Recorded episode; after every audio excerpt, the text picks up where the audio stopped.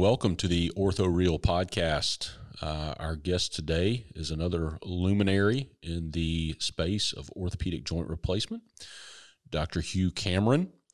Uh, extensively published on joint replacement surgery, has been involved in teaching about it uh, internationally, all over the world uh, during his career, and has been really one of the pioneers in joint replacement surgery. Author of multiple books, countless articles. Uh, Dr. Cameron, thank you for joining us. Well, thank you for asking me. Uh, can you tell us a little bit about how you got into medicine and, and subsequently orthopedics? I know you started off in Scotland and your your journey to uh, North America and, and what all transpired there. Yeah, well, it's kind of funny. Um, I thought I was going to the Olympic Games as a hammer thrower. This was before anabolic steroids, and um, then I ran into problems with my. So I, I was looking for some course at university, which was a long, slow course. And medicine in Scotland is a six-year program. And what I really wanted to do was engineering, but but medicine was second best, and that the the engineering program's intense, the medical program's not so intense. So I ended up doing medicine, which um, I actually liked. And the reason I got into orthopedics was um, in Scotland, we used to do a lot of work in the hospitals. When the residents were on holiday, the medical students would fill in. And the, the guys I liked best were the orthopedic surgeons. And so I, I ended up um, wanting to do that. And it was one of my professors who was fairly well known in the US because he'd worked with the uh, Department of Veteran Affairs and Amputations. Uh, he was the one who suggested that it was time to leave Britain because Britain was in a terrible mess at that time. And he suggested that that um, I I go either to Kay Clawson in Seattle or Gus Sarmiento in, in Florida or Toronto. Now, Gus Sarmiento I sort of knew and liked, but Gus said as soon as you go to the U.S., this was in the early 70s, they'll draft you and send you to Vietnam. So I thought, eh, maybe I'm not keen on that. So I went to Toronto. And um, the year before I went, because I knew I had to wait a year to get in, um, I did engineering. I did bioengineering because orthopedics, after all, really is just applied engineering. And that has been enormously useful. It's not that I need to know the Laplace transform, but I need to know who knows the Laplace transform, and I need to know the significance of it. So, so that that year I spent in doing bioengineering at Glasgow was, was enormously useful.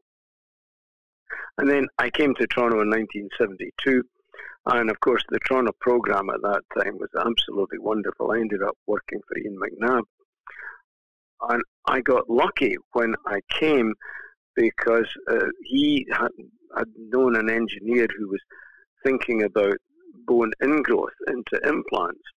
So I did all the animal work for that, and I that was with an engineer called Bob Pilliar. And so Bob Pilliar and I did all the basic science involving ingrowth.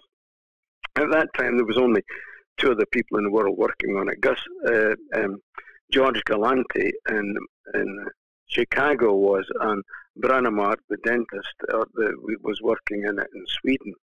So it was a completely new field, and it took about 10 years probably. No, it wasn't that. Uh, certainly about five or six years before we had done enough of the basic work that we could think about doing implants. And so I did the first um, porous coated implant. I put it in in Toronto General when I went on staff there in about 1976 or 77. And since then, of course, porous coating is now the almost universal method of anchoring hips, and um, a lot of knees are also done with porous coating. Absolutely, uh, you really were uh, in a, a, transition point where everything uh, with the hip had been, uh, well, most everything had been cemented to that point. Um, so that was a, a, transition point. So, stepping away from the history for a minute, do you see that uh, coming into increasing use in knees? Are we going to be uh, at all cementless knees at some point? Oh yes, I, have done nothing. Well, not nothing because the the guys who were interested in the cruciate substituting these, you know, Chet Ranawat and John Insall, they were not interested in porous coating. They were happy with, with um, cement. So there was the two schools, the cruciate retaining guys like uh, Leo Whiteside and myself and, uh, and, and Tony Hedley were we were interested in porous coating, whereas the cruciate substituting guys wanted to use cement. I, I had the one of the earliest uh, porous coated knees in the market. It was Tricon I did with Richards again in the early 80s. And I never had a loose femoral component because it was an opening wedge so that if you stood on it, it wedged it on tighter. So I, I think that a, certainly a cruciate retaining type knee, there's absolutely no need to cement unless you have problems, of course, if it's a revision or, or if there's, there's some issues with the bone. But for a primary knee, I see no reason that all femoral components should not be cementless. The tibial component, there was a lot early ones on the market. For example, the the early uh, PCA that I know Tony Hedley was working with, their ephemeral component was good, the tibial component was not. The fixation was inadequate. Uh, we knew from some of the work I had done what movement was allowable if you have too much movement at the bone implant interface, the bone won't grow in. It has to be very, very limited, which means the implant's got to be tightly anchored to the bone for the first six weeks to allow bone ingrowth. But I don't see that as a problem. I mean, we have now numerous designs. I used the, the Tricon and then Profix, which I did with Leo Whiteside, and um, also the one of the, the Sigma knee, which I did with Johnson and Johnson. These were all non-cemented, and they all worked just fine, both femur and tibia. Well, you touched on a great point there. You've been involved in a lot of design work. A lot of implants sort of have your your fingerprints, if you will, uh, all over them. Um, I, I, believe you were very intimately involved in the development of the uh, SROM stem as well, uh, which is, gosh, 30 plus years now of, of you know a great track record and still a a very commonly used implant system. Not many have stayed around that long. Um, yeah, that that was funny. It was the SROM was originally Sivash. It was originally a Russian hip. Now Sivash was enormously clever. He had several things which no one ever thought of. He was the first titanium stem with a cobalt chrome head. He was the first guy to think of a sleeve, and he put some some slots on the stem to reduce the bending stiffness. Now, these were, I thought, breakthrough ideas. Now, none of them worked because the design wasn't any good. But, you know, all you need is a concept. You can always make things work. Right. So, so, so I came on board when when a, a friend of mine who I've known for years, Tim McTighe, he was the salesman for, or he was the product manager for knees for Richards or Smith and Nephews, is now when I started working with them on knees. And then when he moved to this other little company who had the Sivash stem, you know, he phoned me and said, you know, this doesn't work. Can you make it work? So um, there were some really good engineers there that I thoroughly enjoyed working with. And it took us about a year to, to you know, tweak it and to make it that it worked. And basically, the stem hasn't changed in 30 years and, and it's still in use today. Absolutely, it is. Is that uh, what's what's your your proudest uh, point uh, as far as what you've developed? Do you have a favorite child, so to speak, of the uh, the implants you've been involved in? I like the knees, but I, I really like the SROM stem because there wasn't anything we couldn't handle with it. I mean, uh, I did a lot of work in Japan, and for them, we actually took the SROM down to a six millimeter stem, if you can believe it. Uh, you know, because the older Japanese were tiny. Um, they're not now; they're just the same size as everybody else. I think we sold about six six millimeter stems. I mean, that's the size of your pencil, and none of them broke, which was pretty good. And at the other end, we could handle anything up to uh, up to 25 or 24 millimeters internal diameter. But with those, I realized that that was just too big. So what I started to do for these very these huge canals was I did uh, narrowing osteotomies. If you go with a long stem, that resolves the end of stem pain. But if you want to use a regular stem, I, I began to do an, an osteotomy where I could actually close it down around the stem, so I could reduce the the internal canal diameter from 25 down to about 21. Uh, and if you use a 21 millimeter stem, there's no problem with end stem pain. Whereas if you use a 24 millimeter stem, they're all going to get end stem pain because the implant's just so stiff no matter what you do with it. Mm. And I use the SROM stem all over the world. I mean, I used it in China. I used it, so I had great fun with that. Uh, uh totally agree, and it's a it's an implant uh, probably used in most all of our ORs all around the world still, and as you said, handles a a variety of situations. Certainly, if you were going to hang your hat on one, that would be a uh, a good one to do so on. Um, when I think about joint replacement and, and sort of the the community or, or the space uh, of it, you know, I've been in practice about a dozen years now uh, after my fellowship, and you know I kind of look around at a lot of these uh, these folks that have been very influential, and you know in the past year. Uh, our community, if you will, has lost uh, Dr. Larry Dorr, uh, Dr. Les Borden, uh, certainly my mentor, Tony Hedley. Um, and so we're, we're you know, we, we're, we're losing some of our pioneers and, and we're losing some of the knowledge from that era um, that's, you know, fascinating to me and probably to a lot of our listeners. Uh, I just had the, uh, the pleasure of reading your book, uh, Have Knife Will Travel. I know you're you're doing a lot of writing now, um, and a lot of that dealt with a particular era of what you referred to as the the traveling road show. Can you tell everybody about that? Yeah, well, this was when we developed knees and hips that actually worked.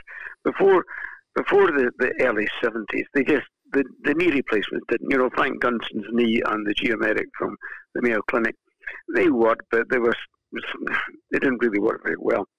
And it was really Mike Freeman who developed the sort of cruciate uh, retaining knee, and John Insall who and Chet Ranawat who developed the the cruciate substituting knee. Um, and so all of a sudden we had knees that worked. But nobody knew how to do it. I mean, there was a few people in Europe and a few in, in the US. You could almost name them. And it was the same with hip surgery. I mean, I went to see the guys I thought were the greatest surgeons in Europe. And there were only about four or five of them. I mean, there was uh, Robert Judet, of course, the, the, the fabulous French surgeon, uh, Renato Bombelli in, in Italy, and a few more like that. And of course, the, the greatest surgeon in all the world, I thought, was Heinz Wagner. I mean, that was like watching God operate. I mean, he was just unbelievable. But so we had we had developed these knees and hips, and but no one outside the U.S., even mostly inside the U.S., knew how to do it. When we started teaching, the average surgeon in the U.S. was doing about he was doing less than ten joints a year. Wow. Now, at that level, at that level, you, you can't be any good. Uh, I mean, you just don't, with all the best will in the world. Sure. So we spent an awful lot of time on, on instruments to try to help them, and then we to teach them how to do it. So initially, the teaching was mostly inside the U.S., and most of us, there was maybe about 20 of us, you know, Larry Dorr and Tony Hedley and, um, you know, Leo Whiteside and we, and uh, Fred Bickle, and we were on the road about once every couple of weeks. I mean, when we started to sell the SROM stem, what we did was we hired a couple of scrub nurses. One of John Brothers' scrub nurses and and um, the, the scrub nurse from, from one other surgeon. And they covered half of America, so that um, one girl handled the East Coast and one girl handled the West Coast. And if anybody wanted to do an SROM stem who hadn't done it before, the scrub nurse scrubbed in because you couldn't have salesmen scrub in but you can have scrub nurses scrubbing. And so that was how we, we taught in America. Europe, of course, was also pretty sophisticated. But then the Far East began to open up, and because these things are expensive. And so Japan had the money and South Korea had the money. So I was in Japan once a year for 20 years, and the same in South Korea. And gradually, other countries, uh, I mean, China was about 30 years behind. Um, so so we had great fun. And there was, as I say, there's about 20 of us, and you run into each other on the road. or in the Shilla Hotel was one of the favorite places in, in Korea. And we also had this anytime you're in the Far East, the best way to come back is via Japan because the, the flights from Tokyo really met, do very well coming in, your time wise, coming into North America. And in the airport lounge in Narita, they had uh, computer jacks. Most airports at that time didn't have computer jacks. So, I mean, I used to travel with two batteries for my computer. Uh, so, again, you'd run into all the guys in Narita airport waiting for their flight to go somewhere. So it was it was great fun. Well, and, and from your book too, I mean, uh, pretty rapid turnaround. I, I, think you you indicated that you kind of had a, had a timing schedule with your uh, short acting and long acting uh, sleeping pill of when you got on the flight, so you could turn around a long trip over a weekend. Yeah, this was. I mean, we were on the road so much, everybody got to know what to do. Uh, for flights to Europe, which are about six hours from Toronto, I used a short acting sleeping pill called Halcion.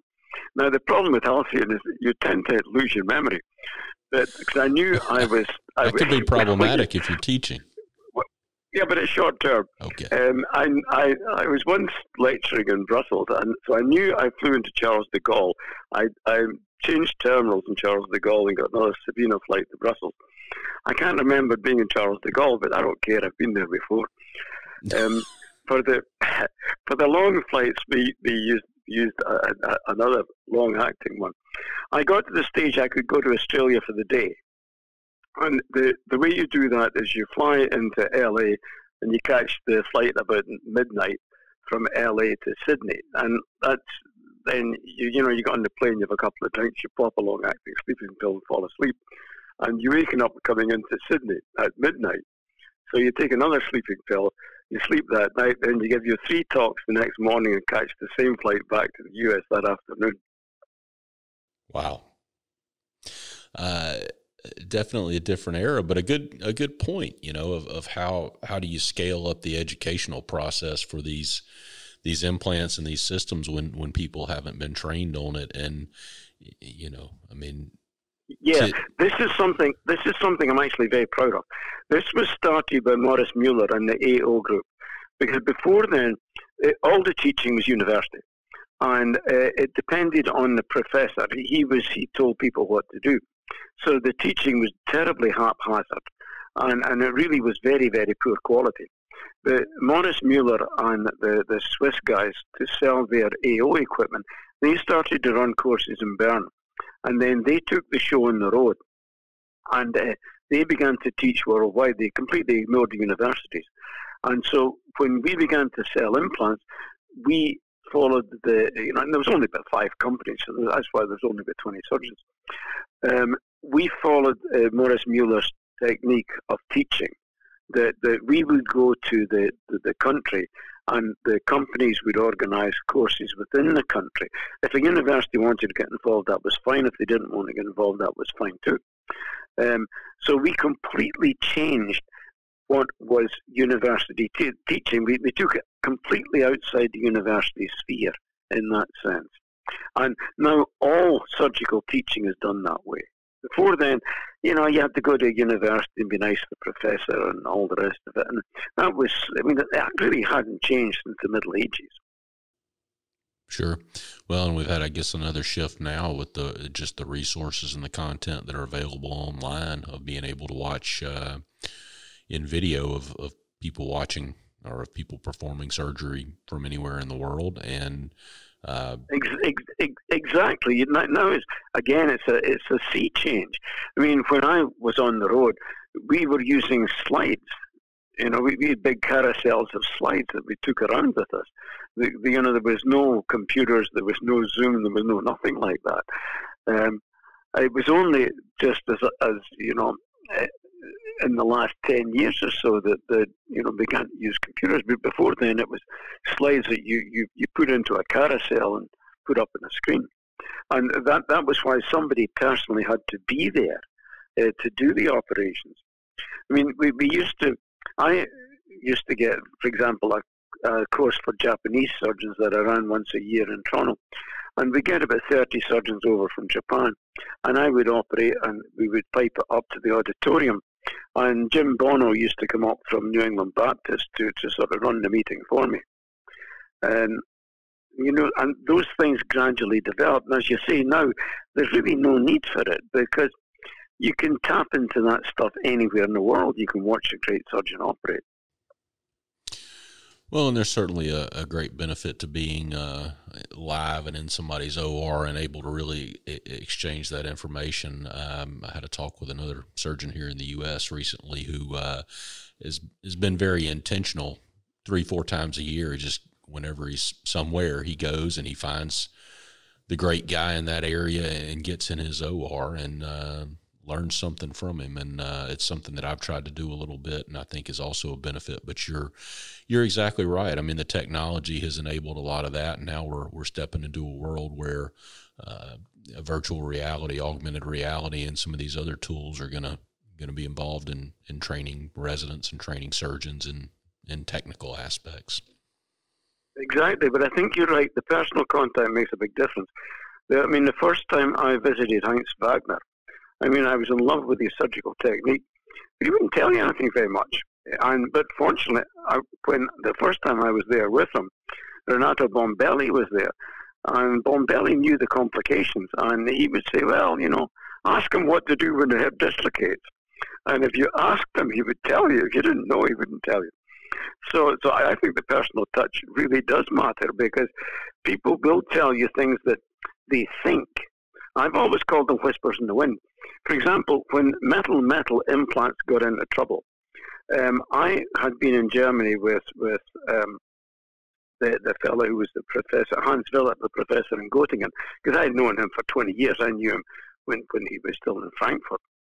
Um, I went up to Göttingen with him the first time he was the, the, went up with the professor there. He told me that he thought there was a problem with metal metal. He didn't know what it was. And then a couple of months later, I was in Korea, and uh, Yunsu Park, who was actually one of my fellows, and he's an absolutely great technical surgeon. He told me a problem, and again, they didn't know what the problem was. So at that time, I was had been using metal metal. I did about 150 of them, and I never had any problems. But then I only used a 28 millimeter head, and it, it, I, but I stopped as soon as two really clever guys in the world tell you there's a problem. I think you should stop and, until you know, there was nothing they could publish. It was just they had a feeling something was wrong. And so I got lucky. I, I stopped. Eventually, we found out what the problem was. It was nothing to do with the metal metal bearing. It was the head size. That if you go up to a 36 head size, that you overstress the taper. So it wasn't a bearing surface, it was a taper junction problem. But the problem is that in medicine, if something goes wrong, rather than analyze it, they tend to throw out the baby with the bathwater. Uh, so, I mean, I think they should go back to metal metal, but just nothing bigger than a 32 head. And if you stay with a 28 head, it's fine, there's no problem.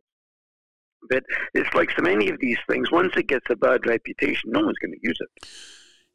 I think that's a great point, and I, and maybe that sort of cross references with what you've talked about, where a lot of this teaching and a lot of this training has, has quite honestly been facilitated by involvement of industry, and they've they've got commercial interest here, and so I think a lot of times if there's a potential problem that you or I might hear that that whisper in the wind, our our immediate reaction, yours was in that case, is to to shut it down and just wait and watch and see what's going on.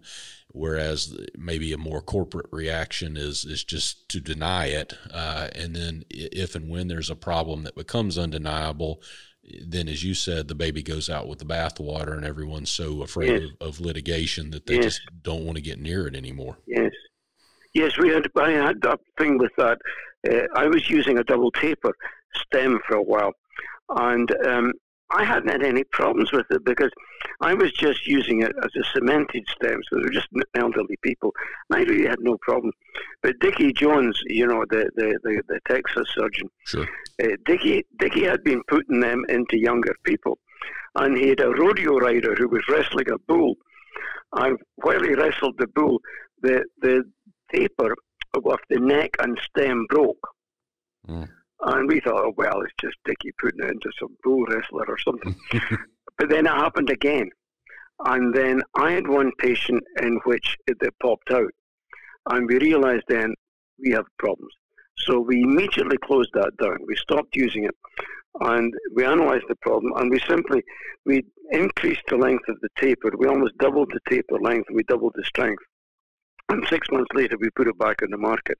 And since then, we've had no problems with the double taper stem. But so, so I thought I liked the company because as soon as Dickie and I said, "Hey, we get problems here," the company stopped. I mean, there was no ifs or buts or, or, or you know, we'll cover it up. They just completely stopped. So there never was any lawsuits about those cases.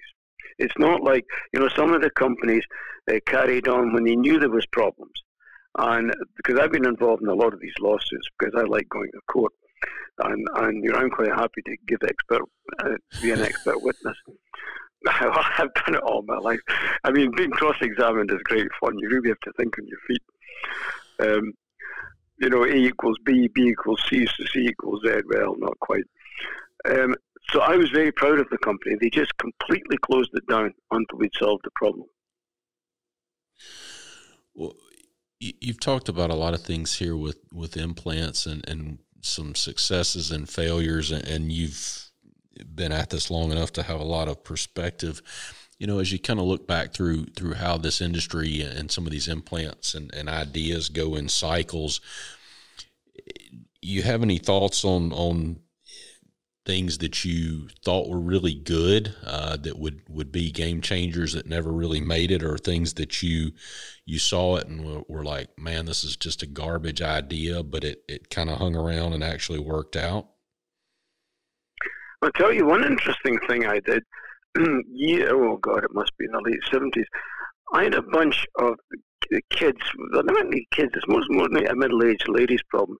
Their feet go flat they you know, and the, the middle-aged ladies, they rupture tib post and their foot collapses. But I had a bunch of younger kids whose tib post stretched out a bit, and I could shorten that, which was okay. But what I did in some of these these kids was, rather than do a fusion, you know, a Grice procedure to push the heel round, I had a little implant made up that I put in the sinus tarsi. It was a, a metal ball in a, a little plastic um, and, and I put it in the sinus tarsi so I could jam, wedge the foot, the heel round into the neutral position. And I did about 20 of those. One of them was a professional skater who did these big, you know, jumps that, that, that, that these, these professional athletes do. He did these big jumps in my little piece of plastic. Now, I got too busy with other things and never really pursued that. But that certainly is one thing which would be quite useful because a Grice, I don't like fusions. A Grice procedure leaves the, the hind foot so stiff, it throws strain on the ankle.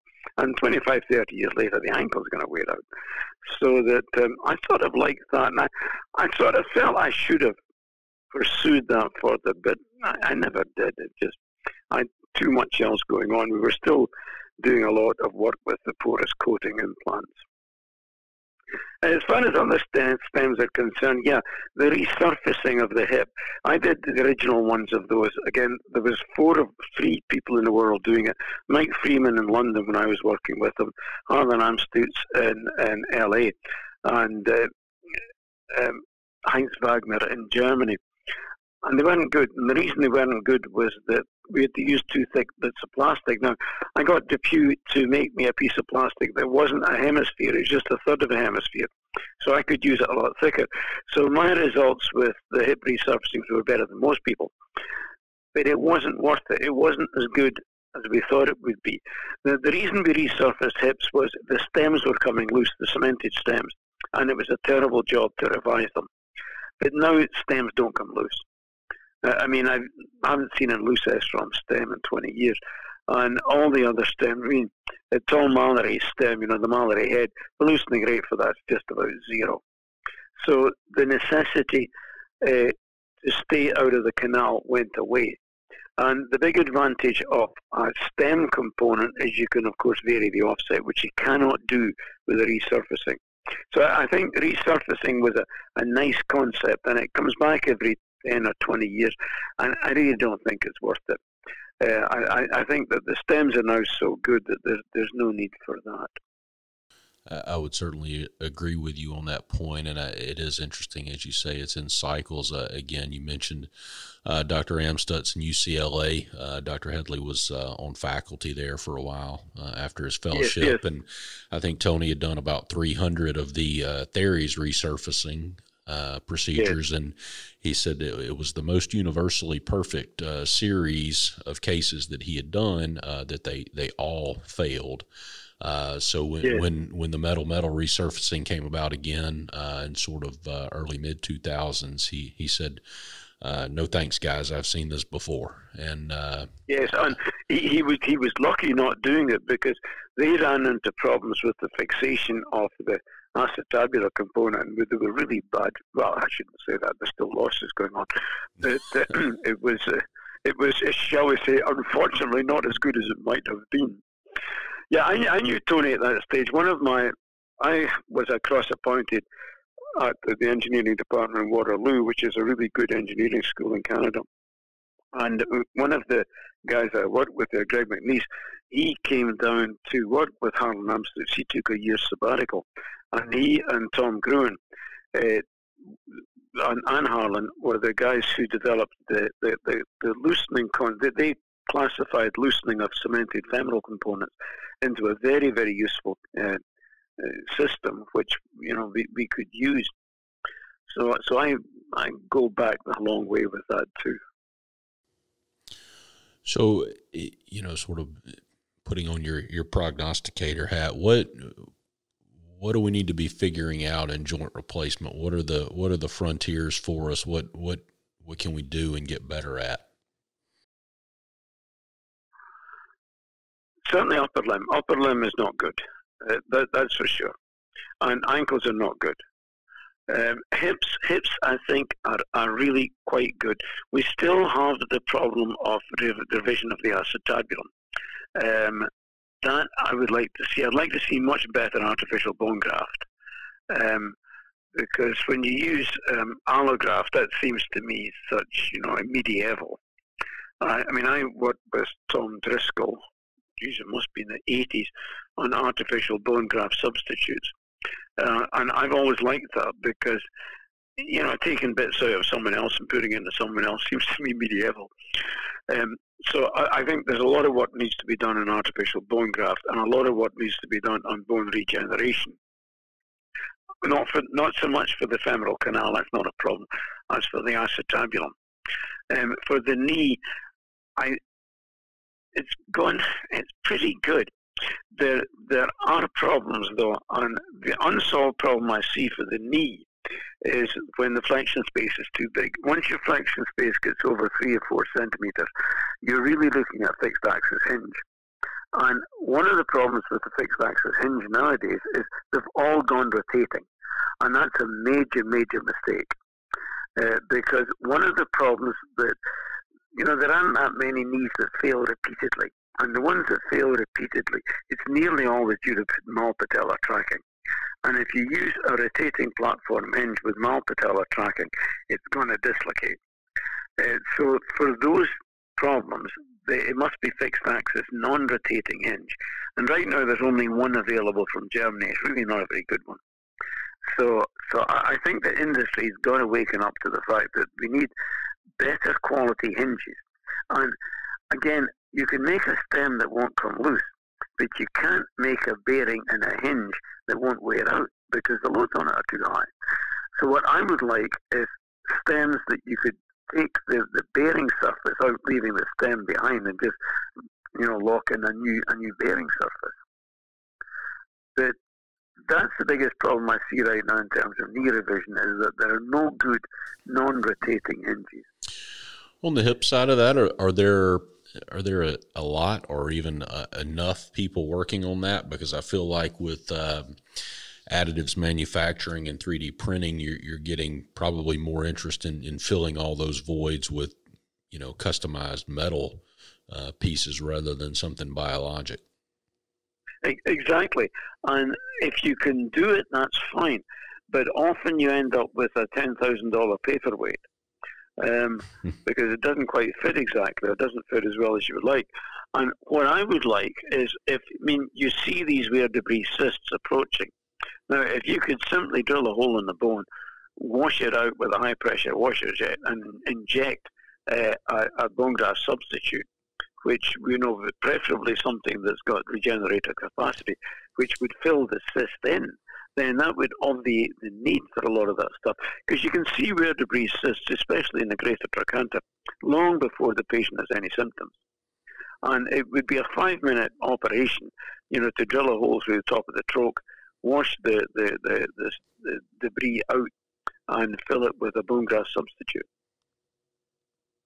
So, so I would see that as like you know changing the oil, and you know you change the oil in your car every ten thousand kilometers or something.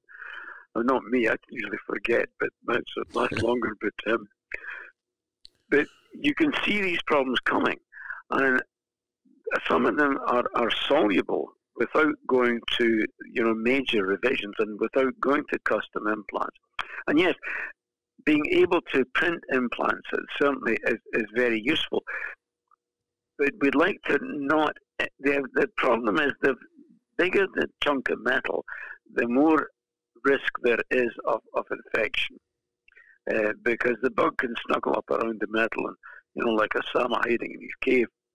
Um, so uh, I, I, like to use a small, uh, you know, to debulk the metal. I'd, I'd rather have the bone regenerate. For example, when I was doing knee revisions, uh, for infection, what I would do is I would take the implant out, take off the stems and all the all the bells and whistles, and then I would fill up all the bone the defects in the bone, the bone graft substitute, doped with antibiotics, and I would cement what was left, just the two surfaces, back in place as a temporary prosthesis, and then leave it for a year or two if the patient was walking on it.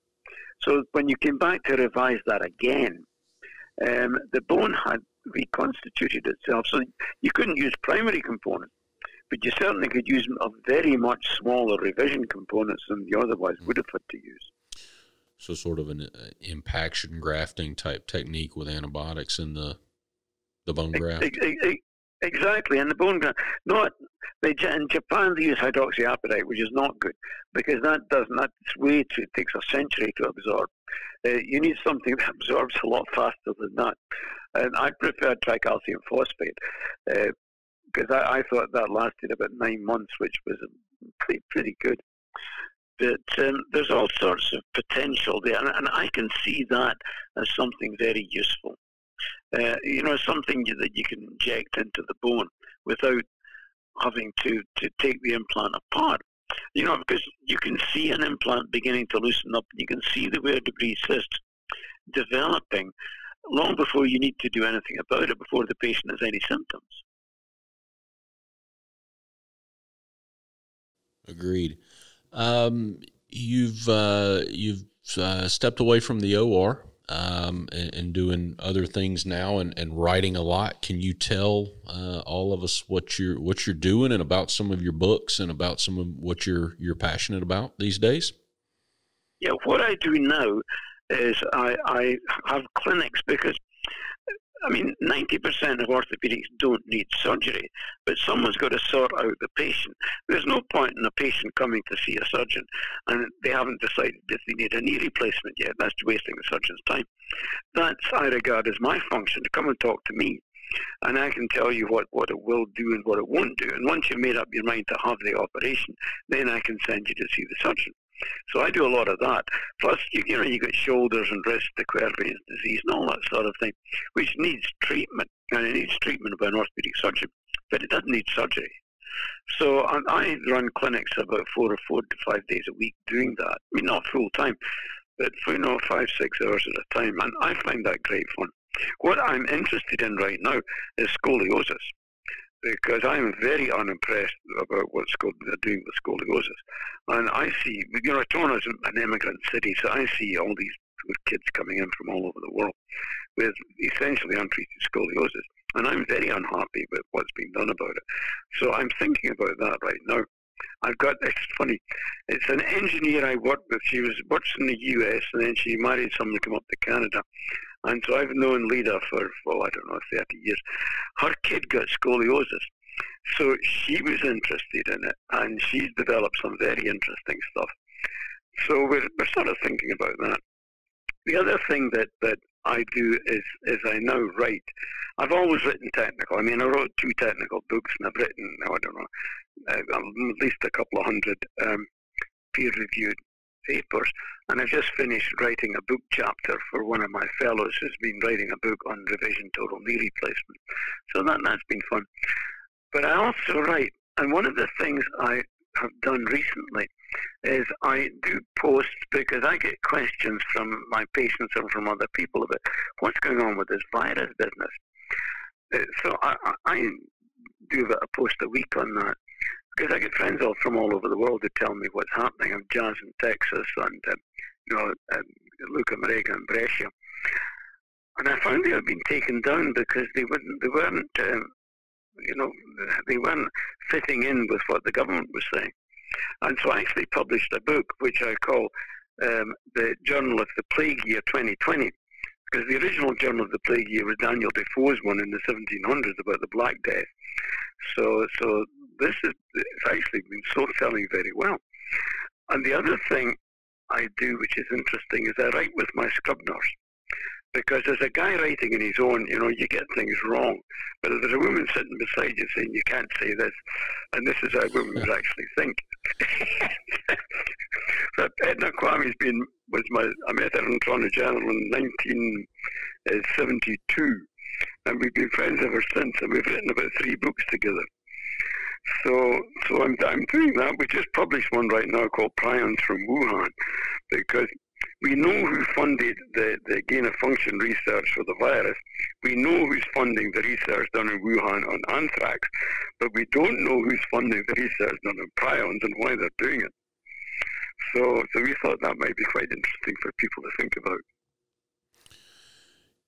You certainly do have a lot of very in, varied interest, uh, touching on uh, everything from uh, COVID. There, I think even in a in a surgical circle, you know, we're in an era of super subspecialization. I, I do implant arthroplasty of, of the knee and hip, and I, I, don't do scopes and I don't see feet. And you've you've touched on foot surgery and implants you've developed, and on scoliosis and a, and a lot of things. So that's um, interesting to me, and interesting that you you've been able to keep such a a lot of varied interest open.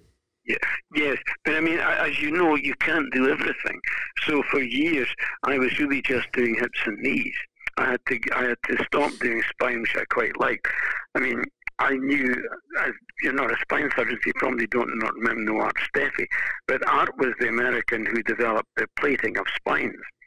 And I knew Art and I knew Ian Macnab, so I introduced him. Art flew up from Cleveland to me and I took him along to see Ian Macnab. And I did a lot of redo spine surgery, but then it gets you, have to subspecialize. You can't do it. So for about 20 years, all I did was, was artificial hips and knees. I mean, I was the, one of the original founding members of the American Foot Society, but I stopped doing feet because you can't do everything. And it's only since I stopped operating that I'm, I'm redeveloping my, my interest in these, these other fields outside of joint replacement. I think we uh, we all benefit from having uh, fertile minds like yours uh, addressing some of these uh, these topics. Um, I thank you so much for uh, for the conversation here. Um, for surgeons, reps, patients, uh, everybody listening to us on Ortho Real, is there anything you want to leave them with, or anything about about your career, or about what we should all be working on, or thoughts? Yeah, I reps get a bad reputation. I worked with uh, drug reps, uh, with uh, technical reps all my life, and I liked the guys. The guys I worked with were honest and straightforward, and if there was a problem, they didn't conceal it because concealing a problem is, is no good at all. Uh, you you, you got to tackle it head on. If you think there's a problem, stop now and solve the problem. Have someone look at it, and if necessary, bring in someone from outside to get to get a new a new view of it. But I see too much cover up going on right now. And, and, I don't like it. I don't think it's reasonable. And you don't get away with anything in life. I mean, it comes back. You, you get found out eventually. Um, and I, I've always worked very closely with, with the companies, and I liked it. I, I found them all great people to work with. I think that's a great point. Uh, I think from for surgeons and, and for the reps we work with and companies, and you've obviously got projects with your scrub nurse when when you've got everybody on the team that's got a a pure intent and a good goal with what they're doing. It, it's to everyone's benefit. Yeah, and the other thing I think is very useful to friends all over the world. That um, I mean, if I in latter years, if I thought there was an issue, I could pick up a phone and phone Yunsu Park in Korea or, or, or phone Luca Marega in, in Italy in Brescia because these are top of the line guys. And, you know, uh, going to meetings is useful. I mean, I, I we went to Seth Greenwald's Con concepts once a year for about, I think I was at the second meeting. Uh, and so you, you would be spending a few days with, with guys like Leo Whiteside and Tony Hedley. And, you know, you, you hash over problems which you can't publish because you're not certain about it yet. But you can certainly talk about it and see if anyone else has any clever ideas. And I think that, that is enormously useful as a personal contact. I think you're exactly right, and I've got a hand handful of people around the country that I trust that I'm uh, very quick to send a text to, and uh, Dr. Whiteside has been gracious about doing some of that as well. So uh, I'll add you to that list, sir, if I can, and uh, and hit you up sometime when I need some advice. Yeah, I've got some of my fellows in England who who, who send me stuff and say, "What the hell should I do about this?" And you know, you know, I mean, that's your function. I mean, if you've been doing it for 40 years, I mean, they may think your idea is crazy, but it gives them a different viewpoint of what to do. You're exactly right. Thank you so much for joining us. I really do appreciate it, uh, and we, our audience, appreciates having you on the Ortho Real podcast.